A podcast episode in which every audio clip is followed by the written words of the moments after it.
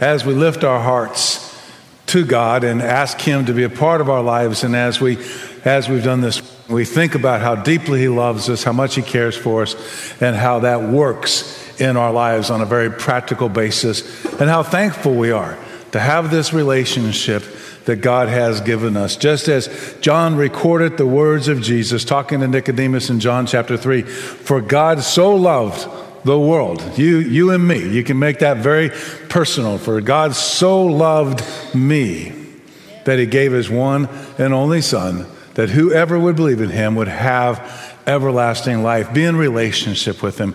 God gave so that we could enjoy this moment. We could enjoy being together here worshiping. Those on live stream, welcome as well. We're always grateful that you all are joining us from a wide variety of places. We uh, last week I was visiting with one of our friends, and and they he was in the hospital. He watched live stream from the hospital. Others from the comfort of home. Um, we had some construction issues this morning, and so everybody lives on the south side of Tomball, uh, possibly listening to live stream in their cars because it's not moving this morning. And so, little little difficulty sometimes, but it was great to get here. It's great to be with you. It's great to be connected in every way that God makes possible. And especially this Sunday, because we're going to talk about probably the second most awkward conversation an individual ever has. We're not going to talk about the first most awkward because we still have children in the room. But the second most awkward conversation, typically, and in church life, has historically been finances. Specifically, turning loose of your finances. That decision that we make to give out of the things that we work so hard for, but recognize that God provided us so that things can be accomplished, lives can be touched, hearts can be healed by the grace of God through a ministry, not just this ministry, but all ministries. In fact, our ministry as an organization pulls immediately out of all receipts 10% of everything we receive and pass it on to partner ministries because we not only believe that spreading the gospel and helping people in crisis is the right thing to do, but we believe that being generous is the right thing to do. But it's awkward, it's sometimes difficult, um, partially because there's so many emotions that we tie up with our funds. And so hopefully we're going to we're going to look at Scripture this morning and we're going to discuss it as we typically do Scripture. We're going to look at it from a very practical standpoint. It is not anybody's intention to, to guilt or to, to inappropriately motivate anyone, but to help us understand to help us get a picture not just of how God expects us and desires us to be generous because it reflects his character, but how we can actually make that a doable part of our lives. How we can begin to make the decisions and create the plans, and how we can begin to examine our lives to do the very best that we can in all areas of our Christian life. And much of our Christian life comes down to discipline. You want to understand the Bible? It boils down to taking the time to study it. You want to under you want to be a kinder person? It boils down to making the thoughts and the decisions and the processes to be a kinder person. Anything that scripture teaches us should be a normal part of our Christian walk, our Christian experience, our, our faith as believers in Jesus oftentimes requires us to make the same decisions we look at today, to be decisive, to be determined, to excel at this, and, and to do so with a sense of reassurance that God deeply loves us, God deeply provides for us, and God deeply wants our lives to be healthy and balanced. So we're in 2 Corinthians chapter 8 which 2 Corinthians chapter 8 and 2 Corinthians chapter 9 is, in a sense, the passages we're looking at in this, theory, this series about being open handed and about learning to be a church, learning to be a group of people who have gathered together on purpose and on mission. And in that process, deeply value in the core values of who we are, how we live with generous hearts. And so I didn't see anybody get up and walk out. So we're going to engage in this conversation for the next few minutes and begin to look at how God can work in us in this area. Generous people are happy people. I love the way one of my favorite verses in the Bible is Proverbs chapter 11, verse 25. It says, A generous man will prosper. He who refreshes others will himself be refreshed. I don't think that changes our motive. It doesn't mean I become generous because I'm anticipating a return on investment, but it's a promise of God that when I am generous, when I am compassionate to the point of caring and placing other people ahead of myself, that God understands that and He reciprocates that. And so generosity is a doable thing. It, and it's not dependent upon, and Paul's going to make that obvious several times in the entirety of 2 Corinthians 8 and 2 Corinthians 9. He's going to, he's going to be really clear. You are doing this according to your ability, so that anyone, any person, regardless of circumstance, can live with generosity and be open handed. So let me backtrack for just a second. In 1 Corinthians 16, Paul explains the history of what's taking place in 2 Corinthians chapter 8. He tells them that there's going to be a collection for the saints in 1 Corinthians 16. And he asks them to follow the same instructions that other churches, particularly the churches of Macedonia, Galatia, Ephesus, and those areas, follow the same instructions that they're following. And that simple instruction was on the first day of the week, each of you set aside and save in keeping with how he is prospering so that when they arrive, no collections will need to be made when he comes. When he arrives, he sends letters to recommend their gift to Jerusalem. So, this is a very special offering intended to bring relief to the churches in Jerusalem. In the first century AD, at the time the Apostle Paul is writing these letters to the church at Corinth, the church in Jerusalem is experiencing some of the first and most severe persecution.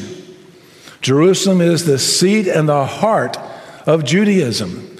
Christianity is moving away, not neglecting that root, but has moved away because the Messiah has come.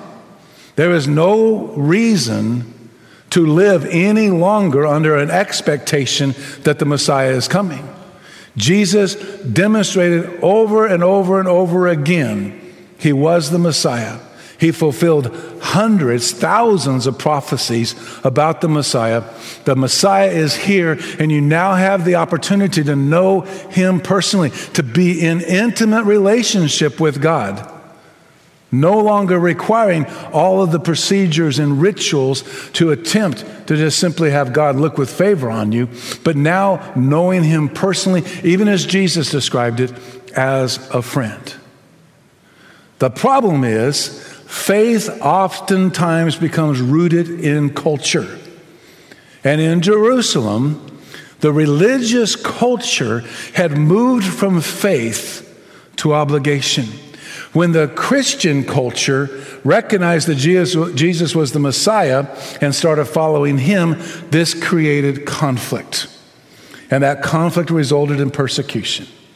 It's, it's the kind of persecution that many people in our world today know loss of jobs, loss of financial resources, loss of the ability to meet in public, loss of the ability to pursue the heart of your mission and your goal and your faith, a denial of who Jesus is, a denial that he was the Messiah, uh, a constant pressuring on following what has been instead of what currently is. And that has impacted these new churches. These new churches are meeting in people's homes. They, for the most part, can't meet in any other public place. And so the ability to sustain themselves, not just the church, the ministry, but the families themselves. Becoming a Christian in that generation and in that culture oftentimes meant you lost social status, you lost financial status, you lost employment, and the decision to follow Jesus was a pricely, costly decision. Now, Paul, who is currently in Asia, he wants those churches there to send relief to the churches in Jerusalem. This is churches helping churches. But the principle of generosity remains the same.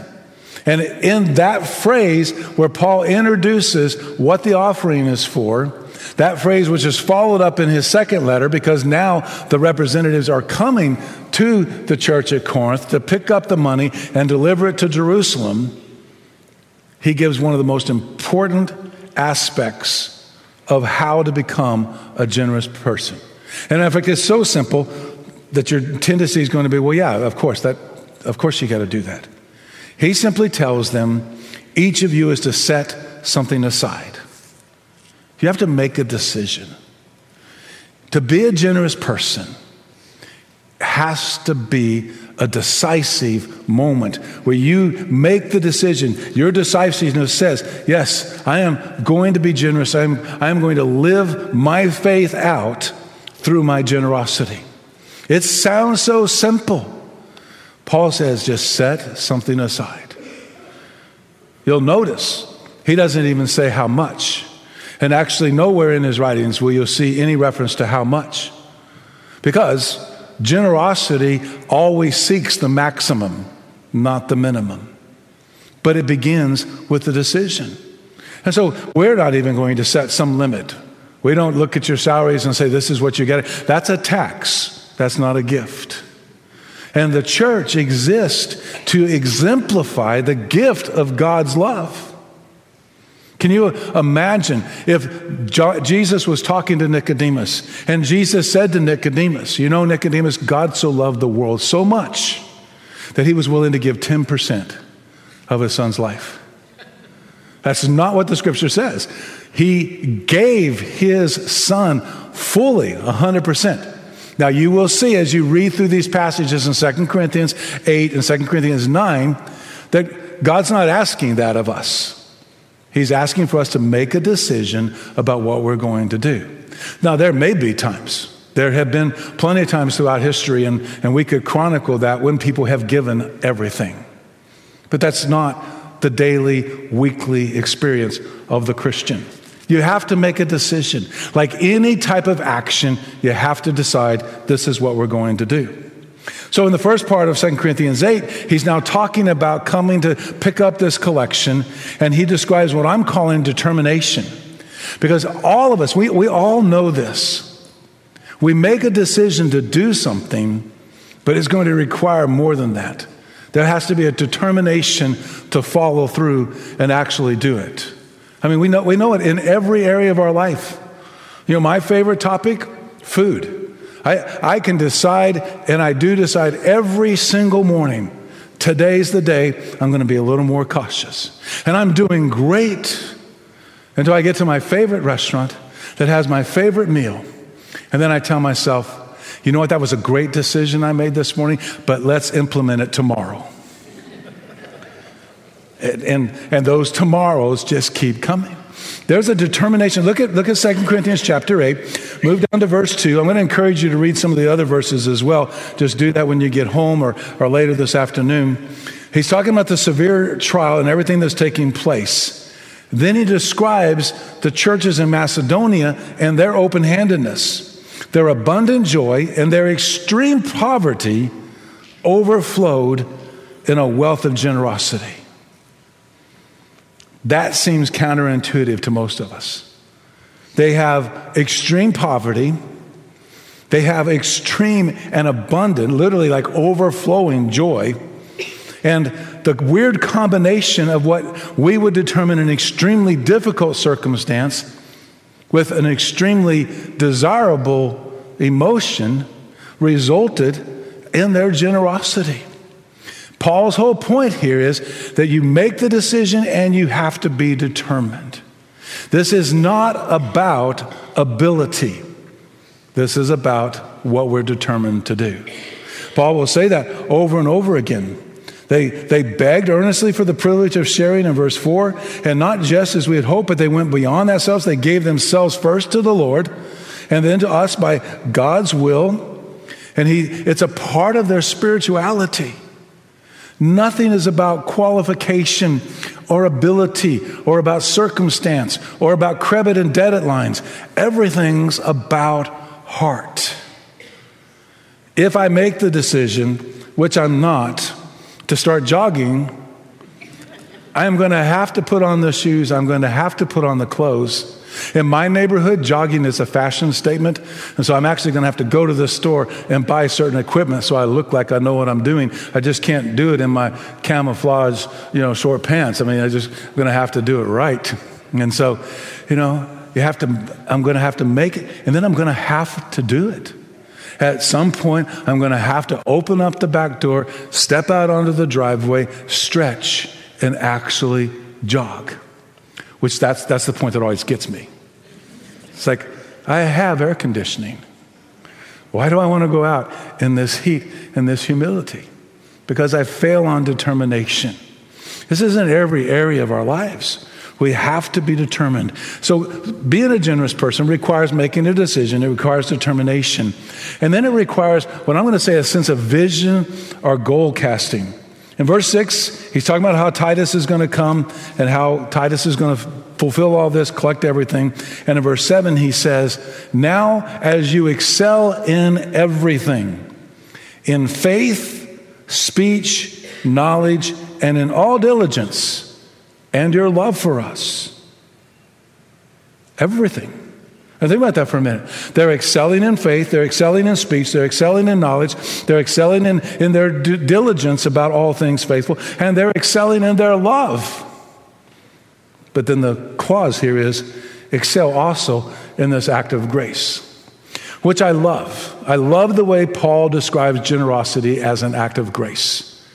This is the moment where we reflect the heart and character of God.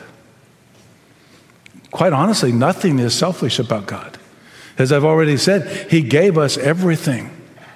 I, I, want to, I want to reflect the character of God in the relationships I have and the love that I express. I want to, just like this, ex- eh, just show and demonstrate and excel in my faith. In difficult times, in hard times, and in great times, I want my faith to be an obvious example, excelling in everything. I want my diligence. I want my faithfulness being here and being a part of what God's doing and doing the things that God asked me to do. I, I want to be excelling in all those areas. But it becomes difficult, it becomes awkward, and it becomes uncomfortable when we flat out say, like the Apostle Paul says, excel in your generosity. Because it is an act of grace. Psalms 24 says that we have been entrusted with the things of this world. We are stewards. I am not an owner, I am a manager. But I forget sometimes. And I come up with my reasons for not making the decision to be generous, not being determined to be generous, and not excelling at generosity. The interesting thing, at least in a system like ours, that excelling is something only God's going to see. We don't, we don't mark it, we don't check it, we don't, we don't evaluate it. We'll send you copies twice a year of all the receipts. You can, you can download our church app and you can sign into it using the email that we have on file. And uh, you can look at your giving records at any point in time. But nobody's ever going to stop you on a Sunday morning and say, you know, you're not excelling in this area. It's just not going to happen. But God sees us all the time. And ultimately, He's the one I want to please. And then there's a, there's a balance to all of this. And I think this is where oftentimes the conversation gets awkward because I think sometimes we get the impression that they want everything. And they, they want, you know, all these things that I've worked so hard for, whether it's my time, whether it's my resources, my finances, they, they, they want it all. Paul describes in verse 12 the balance if the eagerness is there, the gift is acceptable according to what a person has, not according to what he does not have. It is not that there should be relief for others and hardship for you, but it is a question of equality. At the present time, your surplus is available for their need, so that their abundance may in turn meet your need in order there may be this equality. Equality is a buzzword that has very skewed meanings in our generation, in our culture, and Western civilization. Paul is not talking about everybody just needs to have the same thing. He's talking about everybody acting the same way and experiencing the grace of God in all things. As it is written, he says in verse 15, the person who had much did not have too much, and the person who had little did not have too little. And that is a biblical reference to the Old Testament and to what we call the Exodus of the people of Israel coming out of Egypt with absolutely nothing, no resource. They weren't allowed to take anything with them, and they got in the desert and they didn't have anything. And God supernaturally provided both the meat through quail and then the substance and the carbs. I love the fact that God loves carbs and He provided manna. This whole sermon wasn't supposed to be on food, but it, it just always comes to the surface with me. And they were instructed as the quail came in every night and as the manna fell on the like dew every morning, they were instructed take only what you need. Not because God's harsh, but God just simply wanted to remind them I will take care of you. I love you. I'll provide for you. You'll have everything you need. And God not only told them, take just what you need, but He demonstrated it in a very graphic fashion. Those who did try to store up and those who did try to hoard found that during the night, all the extra they had put aside rotted and was filled with maggots. known a lot of people in my lifetime. And I've walked a lot of people through the last moments of this life and been with their families in the next moments. You would be surprised how much we work so hard to secure simply turns to maggots when we're gone. Nobody loves our stuff as much as we love our stuff. And that's all Paul's saying.